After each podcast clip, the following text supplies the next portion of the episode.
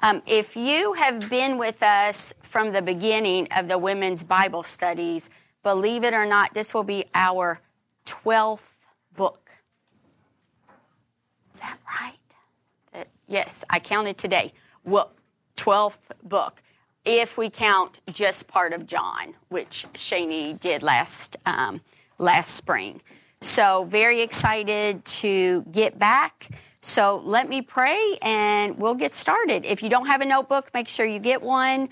Um, my notes really go along with the lecture, so make sure you have that so that you can write on it as we go through the lesson.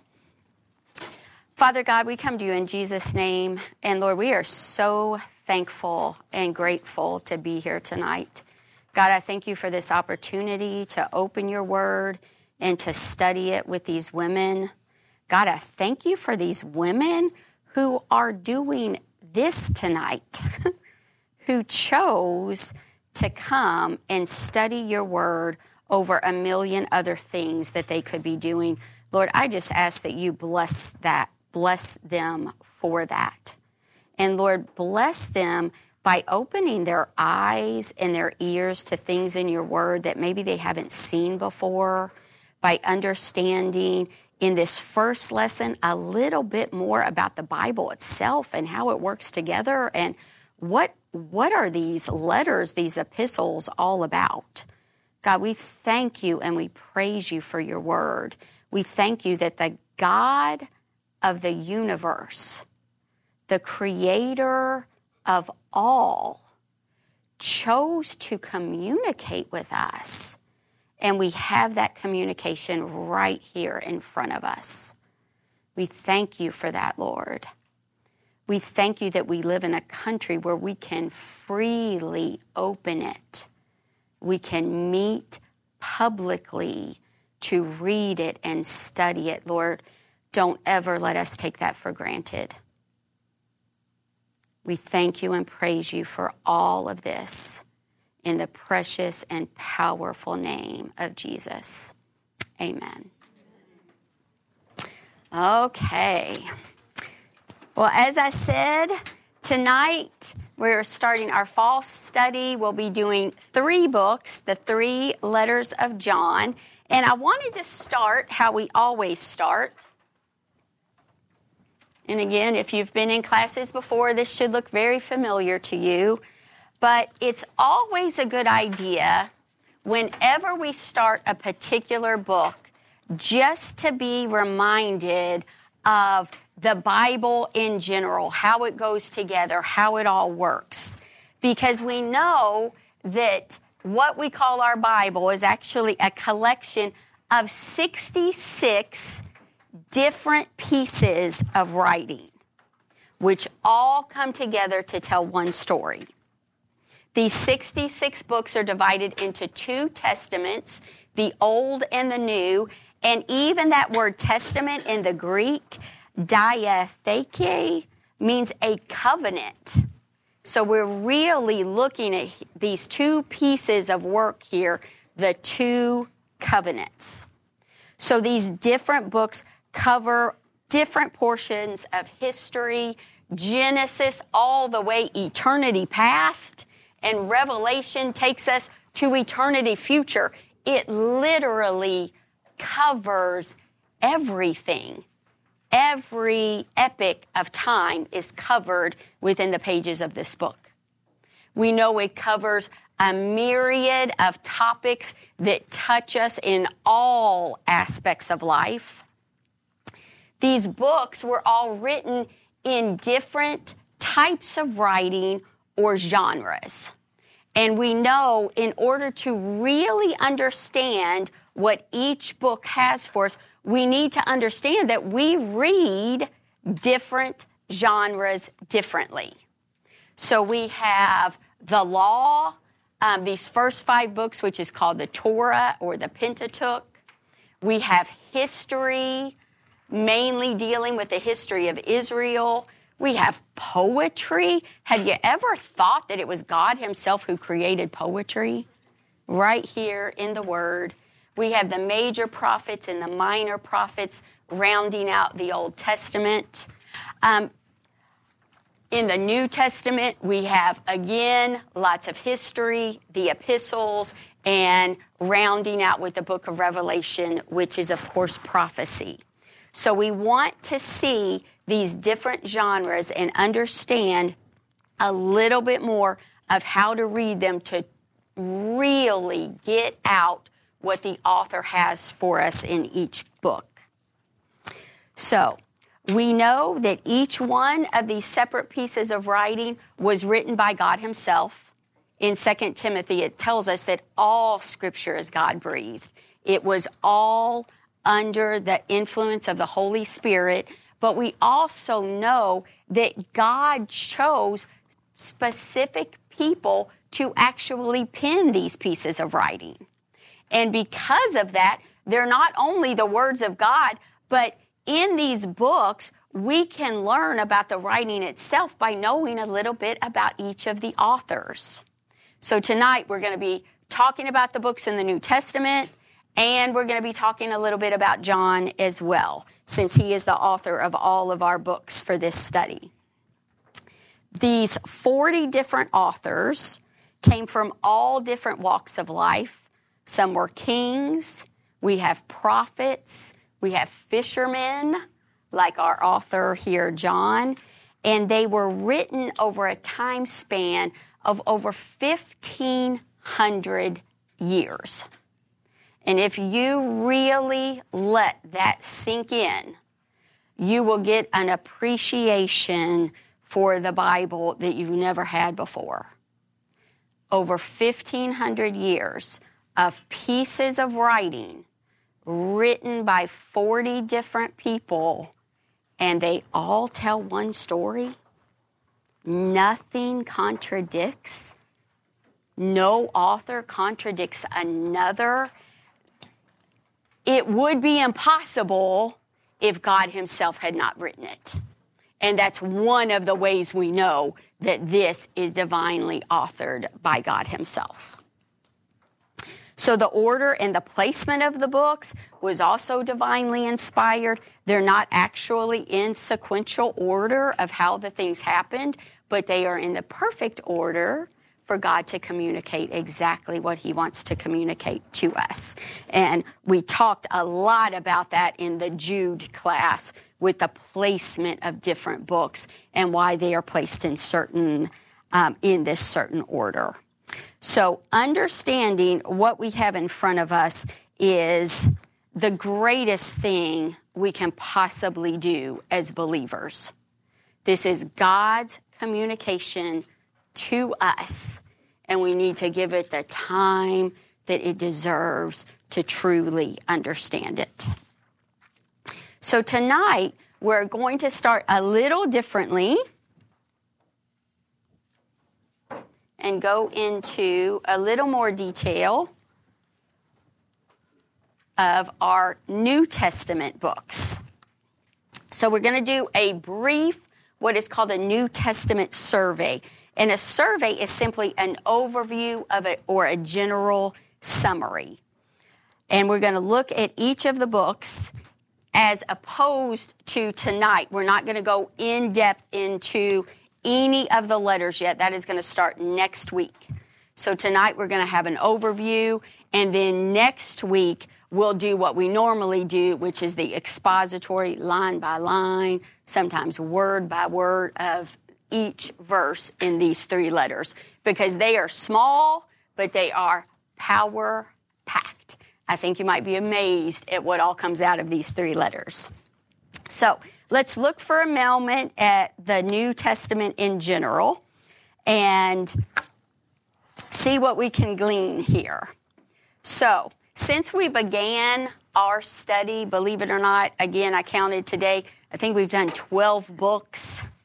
And what we want to do, ladies, it's really important as we go in depth into various books of the Bible that we are constantly not only going in depth here, but seeing how everything works together. I would highly suggest that everyone have a pattern in their daily life, or at least weekly, of reading, reading large passages of the Word, and then being involved in the study of a particular book or passage, a small piece. We have to have both. Have you ever heard the saying, you can't see the forest for the trees? Yes. And what that means is sometimes you can be so close to something, you can be so close to a tree that you, you lose the picture of the entire forest. And that can be true. And I know that's typically what we do in this class. Man, we, we are right up against these trees. We are going line by line in each of these books, digging out everything we can dig out. We also sometimes need to step back and remember the full picture, the full story.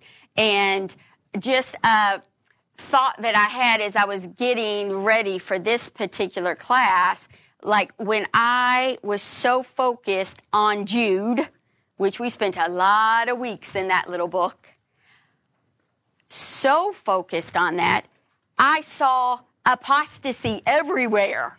That, that was really my life for those, whatever that was, 12 weeks or so. That is what I saw everywhere was apostasy. So, is it important to understand apostasy and get the warning of it? Absolutely. So we need to dig deep into that book. But we can't just stay right there. We have to step back and see the entire picture of God's redemptive plan. So, as we're looking at this tonight, um, we know that the New Testament and this um, icon here is great at dividing this the way it is divided by genres. We have four sections in our New Testament, but three genres. We're going to go through each of these to get a little understanding of what we have going on here. So, the New Testament, four distinct sections. We have the Gospel, and then we have the book of Acts, we have the letters, and then we have the book of Revelation. So, in these four sections, it's made up of three different genres of writing. The Gospels and Acts are actually all historical pieces. Everything in the middle here, again, these epistles were letters, and we're going to talk about why all this writing was in letter form. And then the final is prophecy. Now, John is the only New Testament author who writes writing in all three of the different genres. He's got a historical piece, his gospel, wrote three epistles, and of course, wrote the book of Revelation. So, the only New Testament author that does that.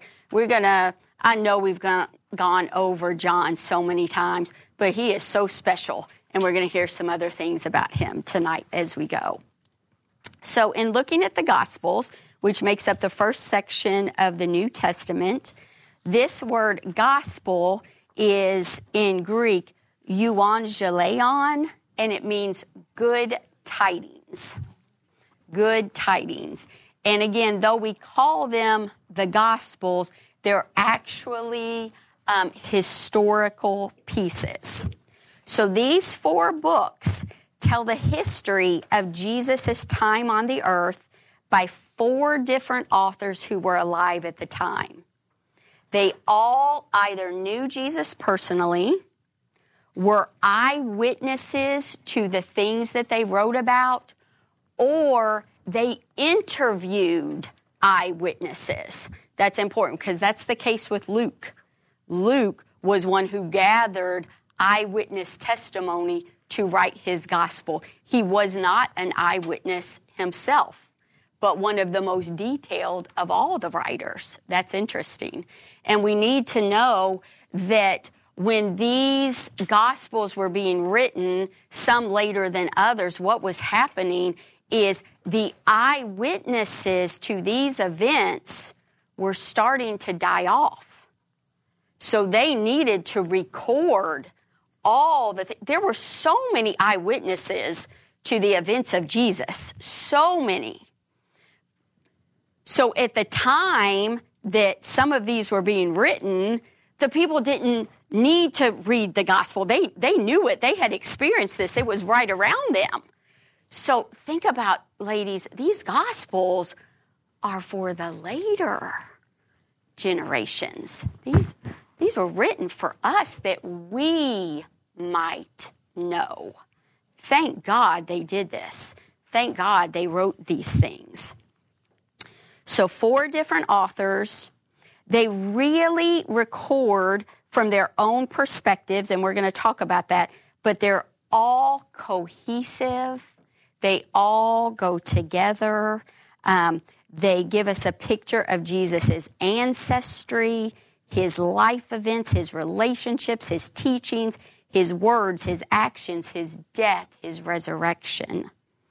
This history demonstrates that Jesus is the promised Messiah of the Old Testament. Um, Augustine once said, The Old Testament, in the Old Testament, the new is concealed. And in the New Testament, the old is revealed. So in these Gospels, the first three, Matthew, Mark, and Luke, they're actually referred to as the synoptic Gospels. And that word means to be seen together. And the reason is, if you're familiar with the Gospels, you know Matthew, Mark, and Luke, they tell a lot of the same events. Sometimes they use the same words, oftentimes the same sequence. They really go hand in hand. So that's why they're termed the synoptic gospels. The Gospel of John is very different.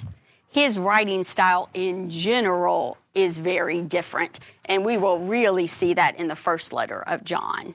But he's got a whole different style. I'm not going to go much into that because if you don't know already, Pastor Tim is going to be starting a, um, Sunday mornings on the Gospel of John. So this was not planned together, but I think it might have been planned together I think it's really cool when things like that happen. Um, so you should be hearing a lot of things that really connect between your Wednesday nights and your Sunday mornings. So the four books, I'm on the next page now. These four accounts do not give us a complete account of everything that happened. They are selective rather than exhaustive meaning the Holy Spirit gives us as the reader exactly what we need to know Jesus is who he says he is. And John finishes his gospel. In fact, everybody turn there. Look at the last verse of the last gospel to show that these are selective but not exhaustive.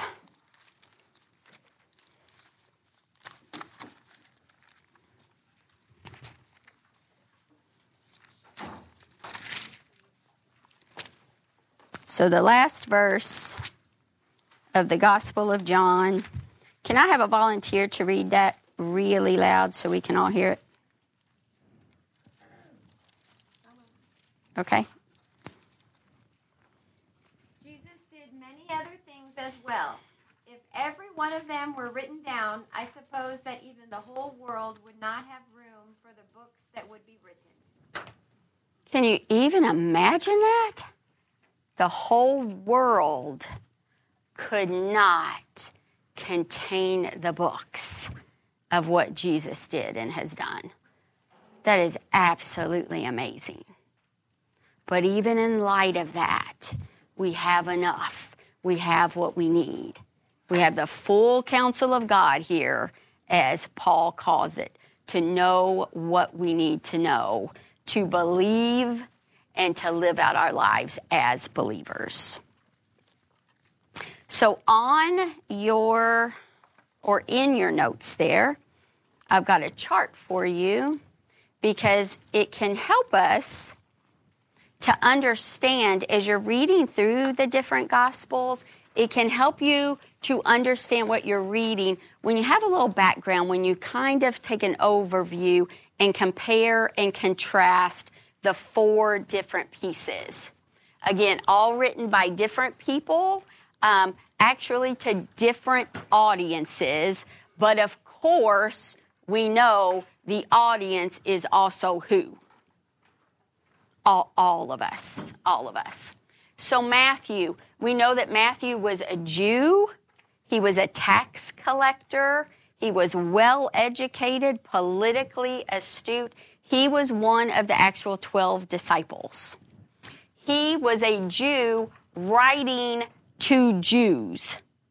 His purpose was to try to get the Jewish people to see this is the Messiah you've been waiting for. The one I'm writing about, this is him. This is who you've been looking for. Because of that, he presents Jesus throughout his gospel as the Messiah. He starts with a genealogy and he goes through the genealogy of Jesus as a king from Abraham through to David, and then, um, of course, being in the line of Judah. It is to show Jesus as the rightful king. He highlights in his gospel Jesus' credentials and he focuses on Jesus' words. There's more parables in Matthew than any of the other gospels. In Matthew, we get the Sermon on the Mount, we get the Lord's Prayer, we get many of his teachings, many, many actual words of Jesus in the Gospel of Matthew. It begins with Jesus' birth and concludes with the resurrection. And if we had to put a challenge to each one of these Gospels, we could say with Matthew, the real challenge is submit to Christ as Lord. He is the King. Submit to Him. Do so now. Do so willingly. Um, next, we have Mark.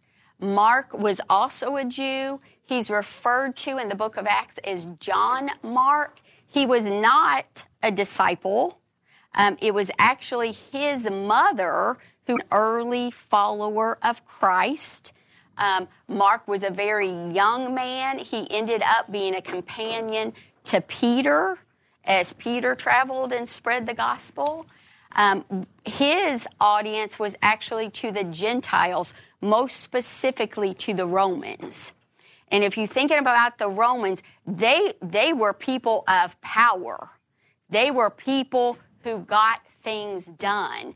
And Mark presents Jesus as a servant, one who is doing things. Instead of his words, Mark focuses more on his power. He doesn't have a genealogy because lots of times genealogies of servants, they weren't even recorded. So everything in these gospels really goes together for an overall message. Again, he focuses on what Jesus did he starts with his baptism, ends with the ascension. And again, if we wanted to tie a challenge to this, it would be serve as Christ served. Serve as he served. Next, we have Luke. Luke is also a Gentile. He was a physician. He traveled with Paul. He, he did not know Jesus. He learned from Paul. He was a disciple of the Apostle Paul, um, but still wrote with great historical detail because, again, of all the eyewitness reports that he collected and the people that he interviewed. He presents Jesus throughout as a man, and his genealogy follows, goes all the way back to Adam, the first man and is showing Jesus as the second and final Adam. Jesus was fully man. And we have to understand that in order to understand um, the Bible itself, fully man.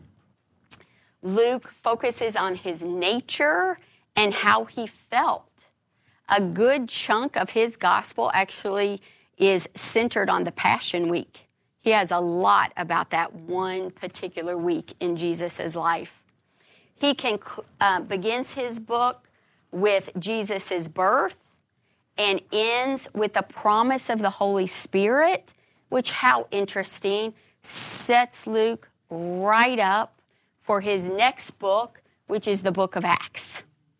So here, the Holy Spirit is promised, and then in the book, we see the coming of the Holy Spirit on the church. A lesson or a challenge overall through the book of Luke would be following his footsteps following Jesus' footsteps.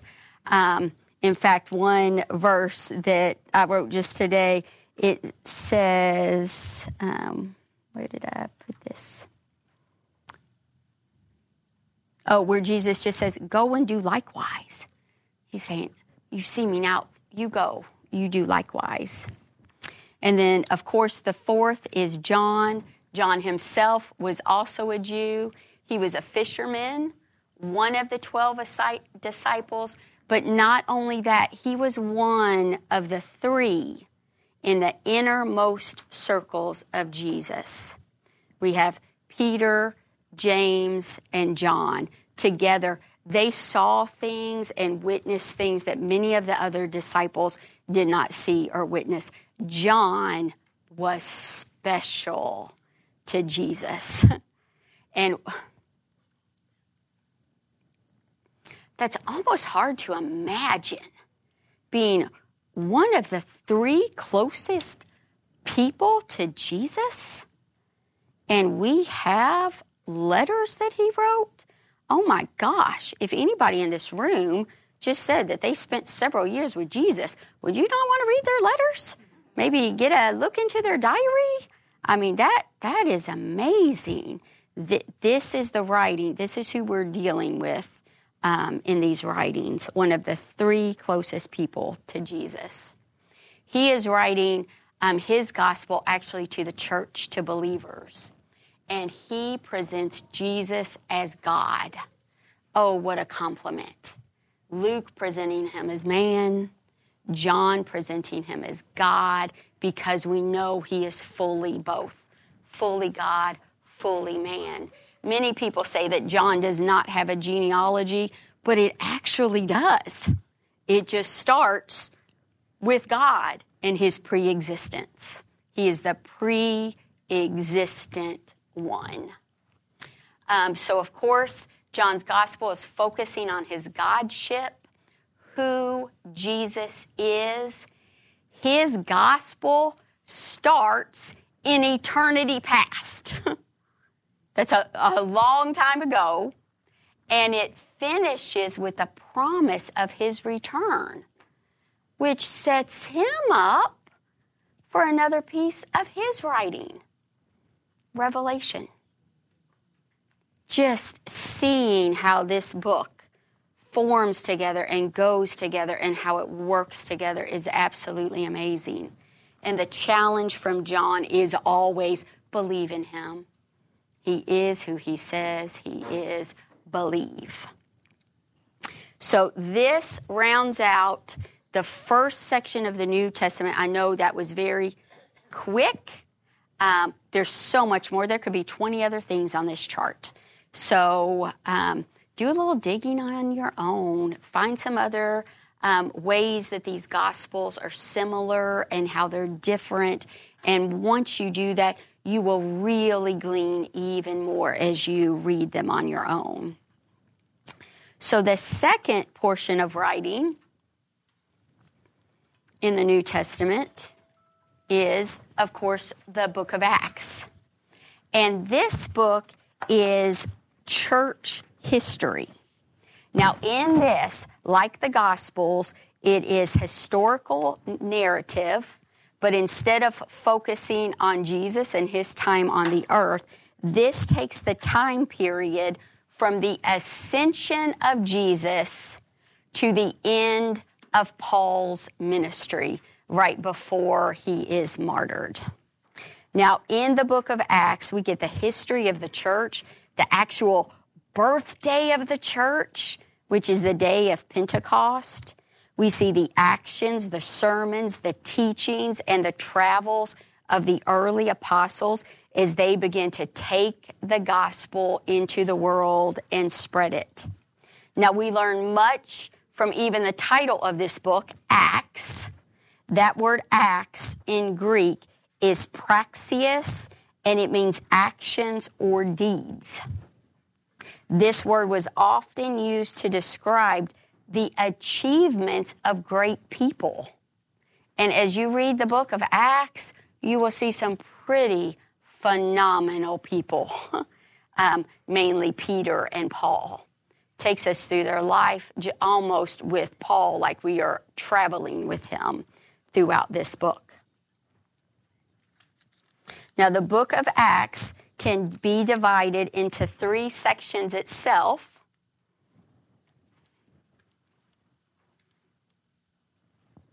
And we've seen this map before in a different class, but I wanted to put it in here for you as well for this to really see how Acts can be divided. Because the first portion of Acts, which is Acts 1 through Acts 8, this is really the witness of the gospel in Jerusalem. This is where it all started.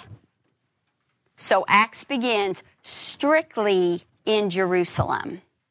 But then as the book goes, it's because the gospel is being spread further. And the second section of Acts deals with the spreading of the gospel to Judea and Samaria. In this section is where we get the conversion of Paul. We see the beginning of the, or not really the beginning, it's been happening, but persecution of the church and things like that in this sec- second section. So this would be chapters 8 through 12. And then the third section is what Acts calls the witness to the ends of the earth. Now, of course, they did not go all over the world, but if you think of the time period and how travel was at this point in history, and you look at what they did, it is absolutely amazing. Paul, on his missionary journeys, his three journeys, all throughout and ending in Rome, where he witnesses and shares the gospel until his death. What, what an incredible, incredible story.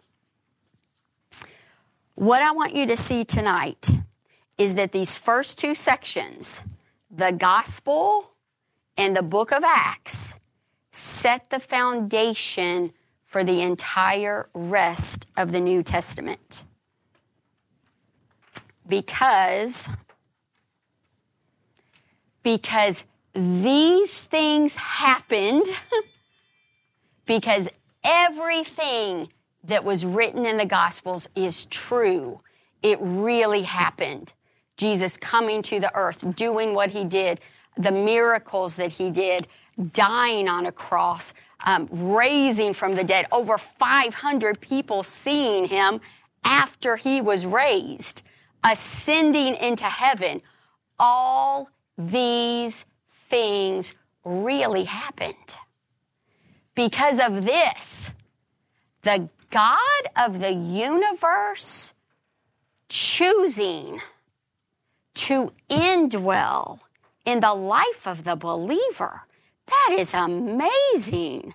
He lives in us, fallen, sinful people, and He resides in us.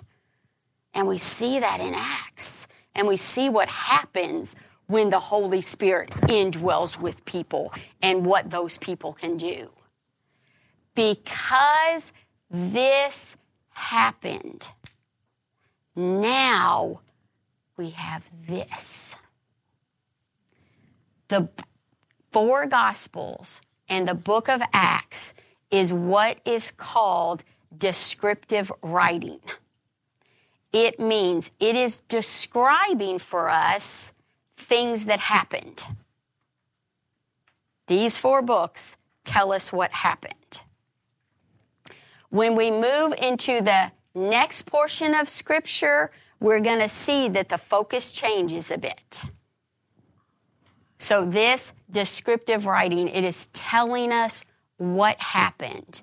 And now we go in to this, the third portion of the New Testament, which are the epistles. And again, because all of this happened, now we have pieces of writing that are going to show us what do we do with this? I believe this, but what do I do now? I believe that happened. I believe the Holy Spirit lives in me. But my gosh, what do I do with that? Can you imagine if we only had the Gospels? How would I know how to live? Oh my gosh, you all, these cover everything. How, how should my relationship with my husband look? With my kids? How do, how do I work in a place full of non Christians? How do I spend my money? How do I spend my time? What's a good habit? What's a bad habit? What's even evil and what's even good? How do I know the difference? Can I know that I'm saved? Yes. Because the epistles tell us all of that. Oh, you all, this is so amazing. This, all of these epistles, is what we call prescriptive writing. And it means, I know I'm kind of jumping all over the place. I'll get back to this page, but just know prescriptive writing is writing that describes something that should happen this happened. This happened. This is all true.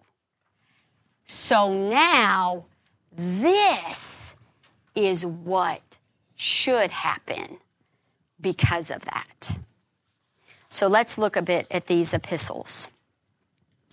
So, the third section of writing in the New Testament are called epistles, and an epistle is simply a composition in the form of a letter. Of course, this was the only way, other than verbal, of communication in this day. That would be all they had really um, to communicate with each other was actual letters. So these are called the letters or the epistles, and don't let that name fool you. Many of the epistles will look like letters like what we're used to. Dear so and so, this is to so and so. Some of the letters won't. They won't have that clear letter form.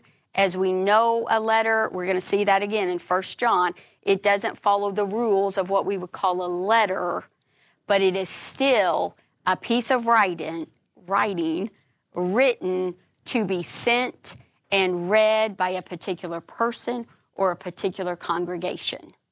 So that's what these epistles are. Now, these epistles, um, they make up the majority of the New Testament books. 21 out of 27 books are this form of writing. These pieces were written by a handful of disciples, apostles, or leaders of the early church to the church to explain doctrine and give instruction for living. Because remember, at this time in history, when these epistles were being written and circulated, the church was brand new. It was just getting started. So the people who had actually been with Jesus and learned from Jesus are now writing letters to other believers saying, okay, this is what this means. This is how you live out the gospel that you profess to be true. So again, they deal with doctrine and they deal with living. What do we need to understand and believe as a Christian? And then how do we live it out? This is what the apostle or the epistles do for us. So, These writings, I know you have a church timeline that might be in your binder already, and I know we give this out every class uh, because it's so important to see how all of this comes together. But for this slide, I just took out only the pieces of New Testament writings so you can see when they were written. Now, these dates, we can't be dogmatic about the dates because we can't say for sure some of these dates, but we can be pretty sure it was around these specific times. Um, what I want you to really see here is the first piece of writing that was written that became the New Testament was actually the Epistle of James. And it was written sometime around 44. So that is the first book of the New Testament and the last book, again, even in John's writing, some people believe he might have written his gospel after the revelation. Again, we don't know for sure, but um, it, all of his writing was toward the end of his life. But if you think about 44 to 94 to 96, that's not very long, you all. All New Testament writing was written in a very short time frame. The writers of these books were close to these events. They were close to Jesus himself or his first disciples and apostles. This isn't someone writing a hundred years later based on someone else's writings. This is very important because a lot of times people always wonder, well, why were these books chosen? I've heard about this book in another Bible and you know this this piece of writing that isn't considered canon. Why is that? A lot of the reason for that is it's not written close to the time. This is very important. We get all of our books here within a span of approximately 50 years or so. So, um, all of these are very close to the actual events. So these letters written by these people, and I have on your chart here, you can see the Gospels are in yellow. No, I'm sorry, the Gospels are in blue when those are written. The epistles are in yellow. Acts is all by itself. And then, of course, Revelation is by itself. But this is what makes up the entire New Testament that we have. So, in the epistles, if we look strictly at the epistles, we know the first section is called the Pauline epistles. This would be Romans through Philemon. I really wish I would have put this one picture. Thank you, Shani. Thank you. Um, so, Romans through Philemon, these are called the Pauline epistles, all written by the Apostle Paul. Um, these are letters to specific churches or individuals, and they lay out official ch- Christian doctrine and beliefs and practices that should follow it. One of the greatest works of doctrine is the book of Romans. Um, if you read that and get that, you have a great understanding of the Christian doctrine. The second set of epistles from Hebrews to um, Jude, these are called the general epistles. These are written by other people. Of course, we know that there is some debate on who wrote Hebrews. I know what I believe. Um, I believe it was Paul. But I know a lot of people don't. And again, I can't can't prove that, but I just feel like there's clues in there that let us know that it was Paul. But um, whether he wrote that one or not, it's considered one of the general epistles. So these were written by other disciples and church leaders, um, again, to churches or individuals within the church. We know that James wrote one, Peter wrote two, John wrote three, and Jude wrote one. So this rounds out the general epistles. And again, Hebrews isn't listed here because we don't know for sure who the author is. So again, all of these pieces of writing is prescriptive. It is writing that describes something that should happen.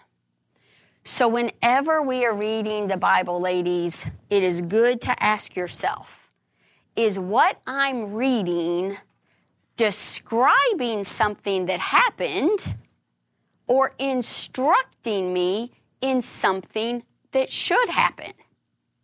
Big, big it, it can change how you see things and how you read things.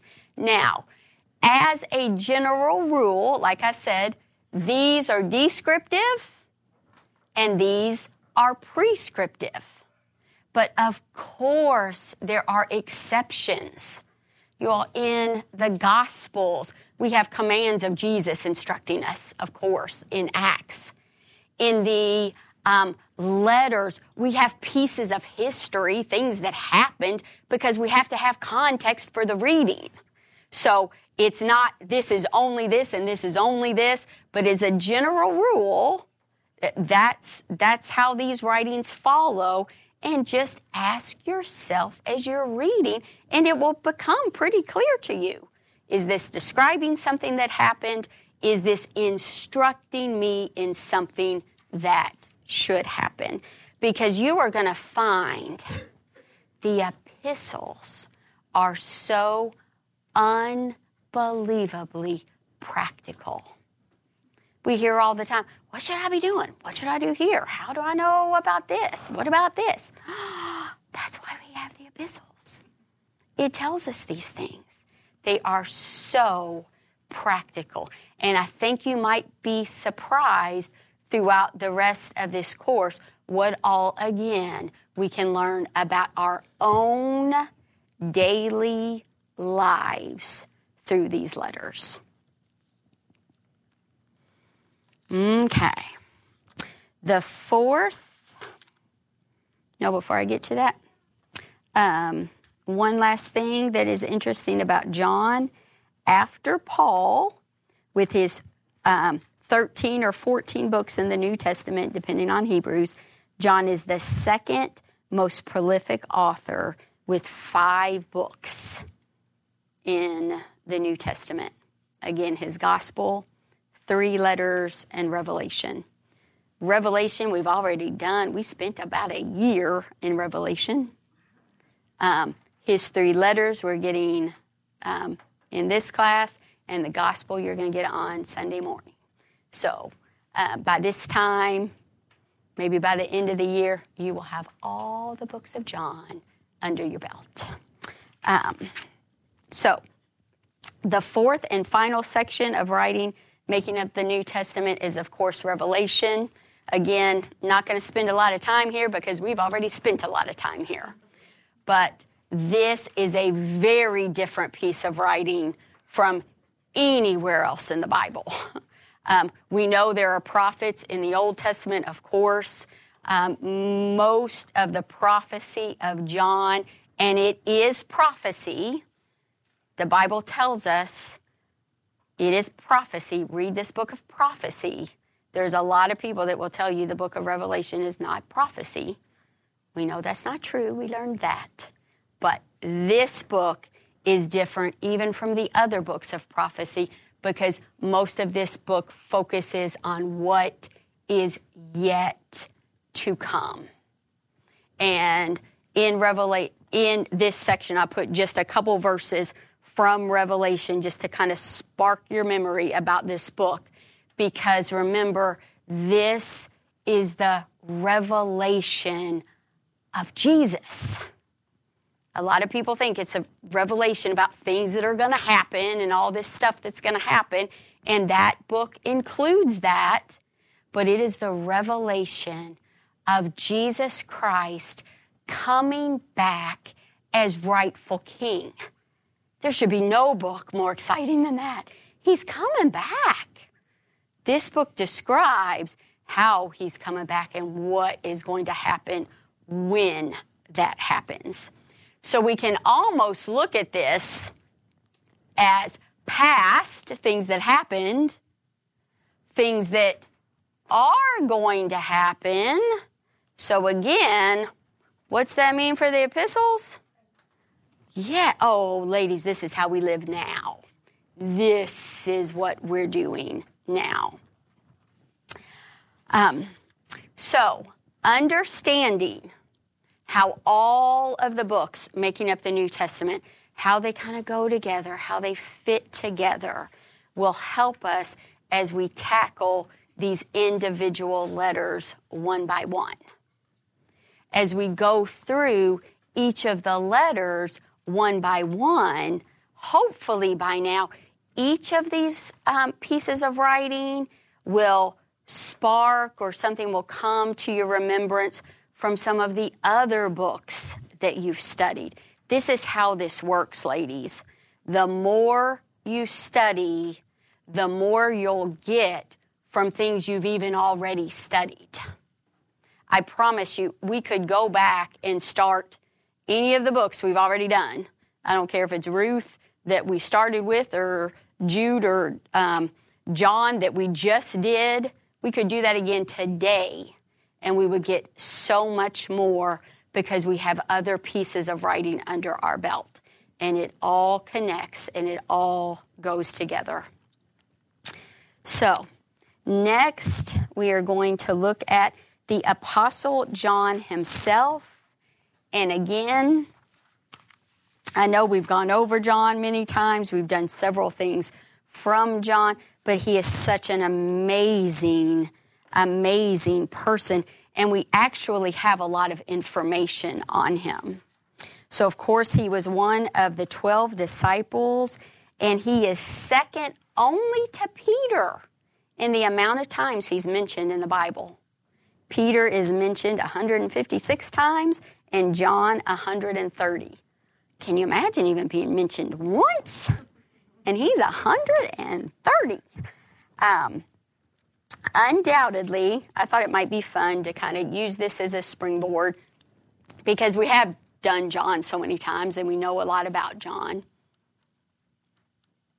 I thought we would take undoubtedly the most famous work of art depicting all of the disciples together. There's not many um, renderings of everyone together. Of course, this is Leonardo's Da Vinci's The Last Supper. So when we look at this, what's fascinating, and everything I'm about to tell you all, I did not know this until a couple of weeks ago when I started looking into it. But in the 15th century, it was actually common for pictures of the Last Supper. So this isn't the only picture of the Last Supper, there's actually quite a few. Um, they would hang in the refectories of monasteries and convents so that the monks and the nuns could eat in the presence of the Lord at the Last Supper. So in 1498, the Duke of Milan, and I'm not even going to pronounce his name, but it's in your notes, commissioned Da Vinci to paint a picture of the Last Supper to hang in a monastery in Milan. So it took Da Vinci three years to paint this, and he chose to portray the exact time where Jesus is telling his disciples that one of them will betray him. So the whole idea is to get the reactions of the disciples when they hear this news. Now, for many years, a lot of the disciples, it couldn't be differentiated. Nobody knew who was who. Some it was clear, but many it just wasn't. And obviously, in the Bible itself, we get a whole lot of information on a few, and there's some that most people, including me, would have a hard time even naming. We just don't have that much on them. But in the 19th century, a notebook of Da Vinci's was discovered that had notes on the painting, so now we can absolutely say who is who. And in the notes, we see he put clues to identify each of the disciples. So, Da Vinci chose to paint with all the disciples in groups of three, obviously with Jesus in the middle. So, starting at this first set of three, we have Bartholomew, James, the son of Alphaeus, sometimes he's called James the Lesser, and Andrew. We're going to skip this one right now and go over here. On the other side of Jesus, this is our third set. We have Thomas. Look what Thomas is doing, holding up a finger. That's our clue to Thomas. We have James the Greater with his arms in the air, and then Philip. The final set of three, we have Matthew, Jude Thaddeus, and Simon. This group of three right here, with definitely some of the most well known, we have Judas holding a bag of money. We have Peter holding a knife. And then this is the disciple John. Does anything strike you with John? When I first looked at this, I'm like, well, who's the woman? And that's John. And we know John was nicknamed by Jesus himself as one of the sons of thunder. This is not what I think of when I think of someone nicknamed son of thunder. So, I doubt he really looked like this, but still fun, still fun to see it. I think I'm going to go with Jesus with my depiction of John more than Da Vinci. And I picture a really strong guy that you wouldn't want to mess with. Um, but anyway, these are our 12 disciples. When we look at John, again, the Bible gives us a lot of information on this particular disciple. So, all of this that I have for you in red, and for those of you that are new to class, um, I should have said this at the beginning because there are a lot of new people. Anything in your notes, if it's written as a connection, this is just an opportunity for you throughout the week or throughout the class to look up some scriptures on your own to start building connections throughout the Word. And everything here, all these scriptural references, give us insight and information on the disciple John. We know again that um, some of his early background, again, one of the 12 disciples, he was the brother of James most likely James's younger brother, uh, possibly even the youngest of all the disciples together. There's some references there. We know he's the son of Zebedee and that Zebedee was a fisherman. There's actually some clues in the word because sometimes I think we say, oh, fisherman was just kind of a, you know, blue collar kind of worker. Well, there's some clues here that Zebedee had quite a fishing operation. So this might have been a family of even some wealth. We know John probably had some kind of clout because he ended up in some places later that he probably wouldn't have been allowed in if he was merely a fisherman. So, again, none of that is spelled out, but some of this is we just take clues of what the scripture gives us to get a full picture of these people um, for his zeal. Again, Jesus himself nicknamed him, along with his brother, as Boanerges, which is sons of thunder. And then there's several references here where you can see some evidence of why he earned that nickname. We know that John, along with Peter and James, became part of Jesus' inner circle. And because of that, they were witness to some things none of the other disciples were witness to. They were there at the raising of Jairus' daughter. They were present at the transfiguration, present at Gethsemane. Um, they were the ones to which Jesus spoke what we term the Olivet Discourse when they asked him, How do we know when you're coming back? And he tells them. That's the Olivet Discourse. It was to these three men. These were three special men. And I think John might even rise to the top of the three because he is referred to over and over and over again as the disciple whom Jesus loved. Now, he's the one who refers to himself like that. but still, you either have to have a lot of guts or it's true. Um, so, the disciple that Jesus loved. From the cross, we know that Jesus assigned the care of his mother to John, not to his earthly brothers, but to the disciple John. Later in life, we know that he was banished to the island of Patmos um, under the Emperor Domitian, where he was sentenced to hard labor, most likely because they wanted him to die. But he didn't. And we know he was later released under another emperor and was allowed to go back to Ephesus, where he lived out the rest of his life, really as a pastor. Um, during his time in exile, he wrote the book of Revelation. Um, again, when he was returned and went back to Ephesus, um, he was one of the only disciples who faced a natural death he outlived Peter and Paul by three decades. That's a lot of life that he lived after what we get from these gospels. And during this time, he was really operating as a leader in the church and as a pastor. This is a remarkable man with remarkable pieces of writing. Um,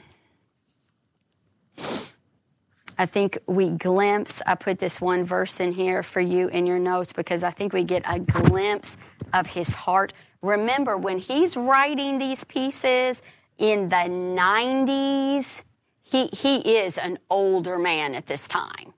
Is he still acting like a son of thunder? We don't know. Um, but he's got some age to him now. He definitely has some wisdom. And listen to what he says, and we'll really be digging t- into this in 3 John.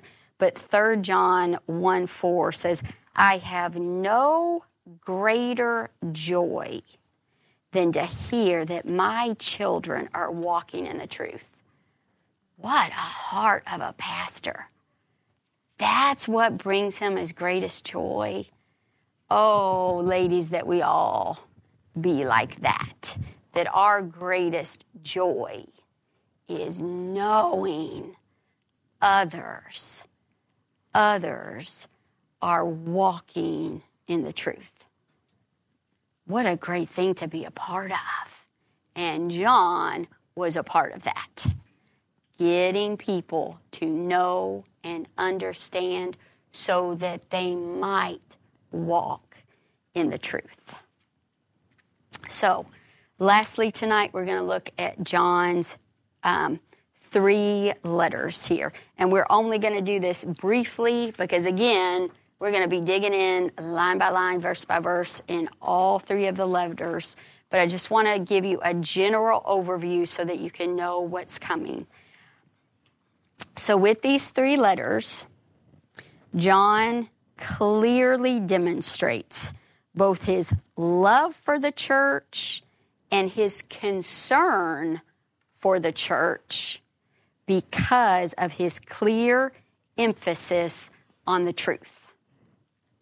Um, he understood as a pastor the importance of knowing the truth and conveying that importance to the church.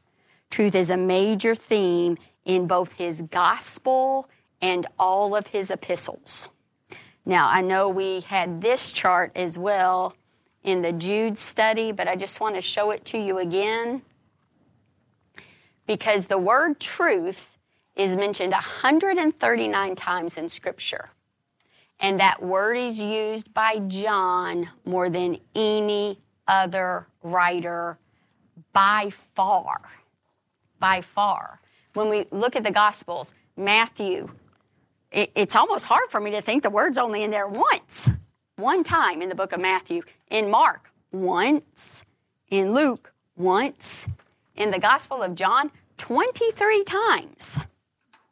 And then in the epistles, the word truth isn't in all the epistles, but the ones they are are listed here for you. And again, look at these letters of John eight times, five times, seven times. And two of these are some of the shortest letters in the New Testament. So, can you see his focus on truth? Absolutely. He is wanting to get the church to understand the importance of knowing the truth so that people can walk in the truth. This was a time of great deception during the early church.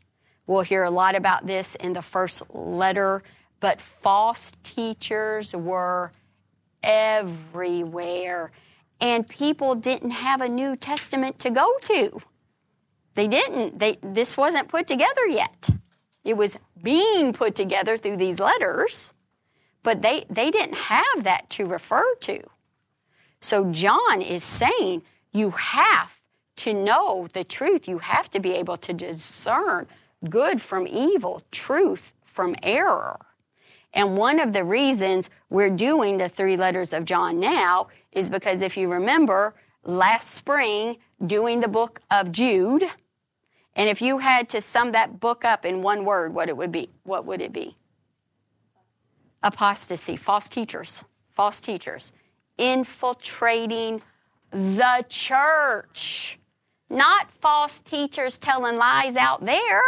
We can deal with that. False teachers in the church telling lies getting to believe things that aren't true. And John, John is re emphasizing this. You have to know the truth. This is why we spent the summer doing the Truth Project. Again, understanding the truth in all areas of life. And now we're going to get three letters from this pastor whose focus again is on the truth. Ladies, without the truth, we have nothing. We have absolutely nothing. The truth is of prime importance to everything. We can't even know Jesus is who he says he is without the truth. The truth is everything. And John is going to be hitting that hard because the church that he loved was being attacked by then back then with false doctrine like Gnosticism, and it's being attacked today by false doctrine in a myriad of ways. You can go to a hundred churches on a Sunday morning and you will not hear the gospel. You will not hear the true Jesus you will not hear any truth. You might leave feeling good about yourself, but that's what not what church is about. Church is about the truth. And this is a man who is hitting the truth hard in these three letters. So, John is writing these letters to help the church recognize and deal with some of these issues that we'll be talking about. And though the audience and the content of the three letters is a little different, again, the focus really remains the same truth accompanied with love. And oh, that's a big one. Ha- have you noticed these days that oftentimes those two things are pitted against each other?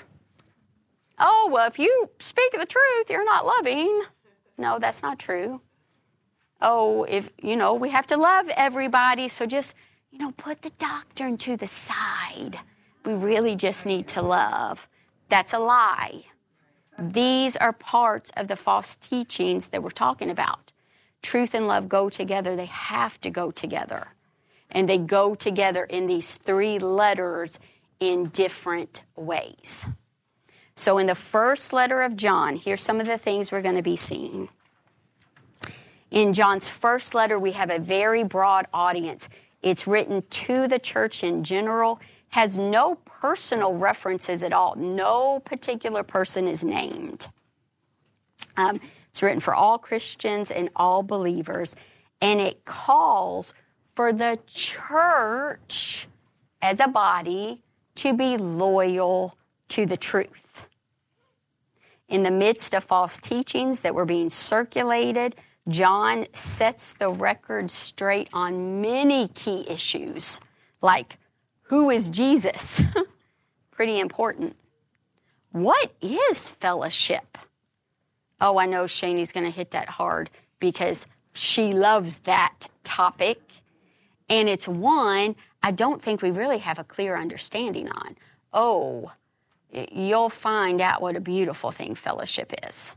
He, he lays that out for us um, the assurance of our salvation. I know I saw Donna nodding her head. Can we be assured of our salvation? We absolutely can be. Do you know a lot of believers aren't? You will ask them and they'll say things like, Well, I hope so. Well, I hope I'm saved. Yeah, I hope I'm going to heaven. Oh, ladies, we can be sure. John actually in the first letter lays out some tests for us. Some are doctrinal, what do you believe? Some are life, how do you live? We're going to see things like there's a big difference between a person who sins and a person who practices sin. Those are two very different things. John makes these things clear to the church so that they can have one of the most beautiful things that comes with salvation the assurance of it. We don't have to live in fear. We don't have to live in fear of judgment. We don't have to live in fear of hell. We can have assurance of our salvation with Jesus. So these are the kinds of things that he is going to be hitting here. Um, the again, the epistle contains moral test and doctrinal test so that we as believers can test the validity of our faith. That's pretty cool. Do y'all ever go through like magazines or whatever and there's those little self tests and you're like, ooh, I want to take those? I love those. John gives us some. So we'll be able to do this in this first letter. Um, this book is all about the fact that sound doctrine and love is what actually defines a believer. You want to know who a true believer is? Are they doctrinally sound? And do they walk in love? That's how you know. Not just one. I know some people who are quite doctrinally sound, but they're not very loving. And I know some people that love everybody and think that that's wise. And it's not. That's not what the Bible teaches us. We can have both. We should be both. Um, so that will be just a glimpse into First John. Second and Third John are interesting. They kind of go together as flip sides of a coin. With Second John, we're going to see him writing to a much smaller audience. We go from the whole church to a family within the church, a lady and her children. That's who he's writing to. And he is writing to them as a warning of who to accept into their home. To whom do you show hospitality? Now, remember what we just talked about. Many false teachers going around. And where did churches meet at this time? In homes. These letters aren't saying, oh, you can't have an unbeliever over for coffee to talk to them. This is not what this is about. It is, you do not give certain people an audience to say what they want to say. Back then it was in the home, today it is in the church, because we do have church buildings. He, he is warning about watch out for these people. You do not accept them, you do not show them hospitality. Is that being unloving? No, it's protecting the sheep. It's protecting the sheep. So, Second John really focuses on things like discernment in who to listen to and who to believe. Can that be cons- confusing these days? Yeah, there are a lot of people on Christian radio, Christian television, books in the bookstore that you shouldn't touch with a 10 foot pole. Just because they say they're Christian does not mean they are. We have to be discerning. And this letter is about being discerning. Who do you need to refuse? And he's telling her this for her protection and the protection of her family, these people that he loves. And then, third John, we're going to see is the flip side of that. It's also about hospitality, but it's who do you receive? Who do you let in? Who do you listen to?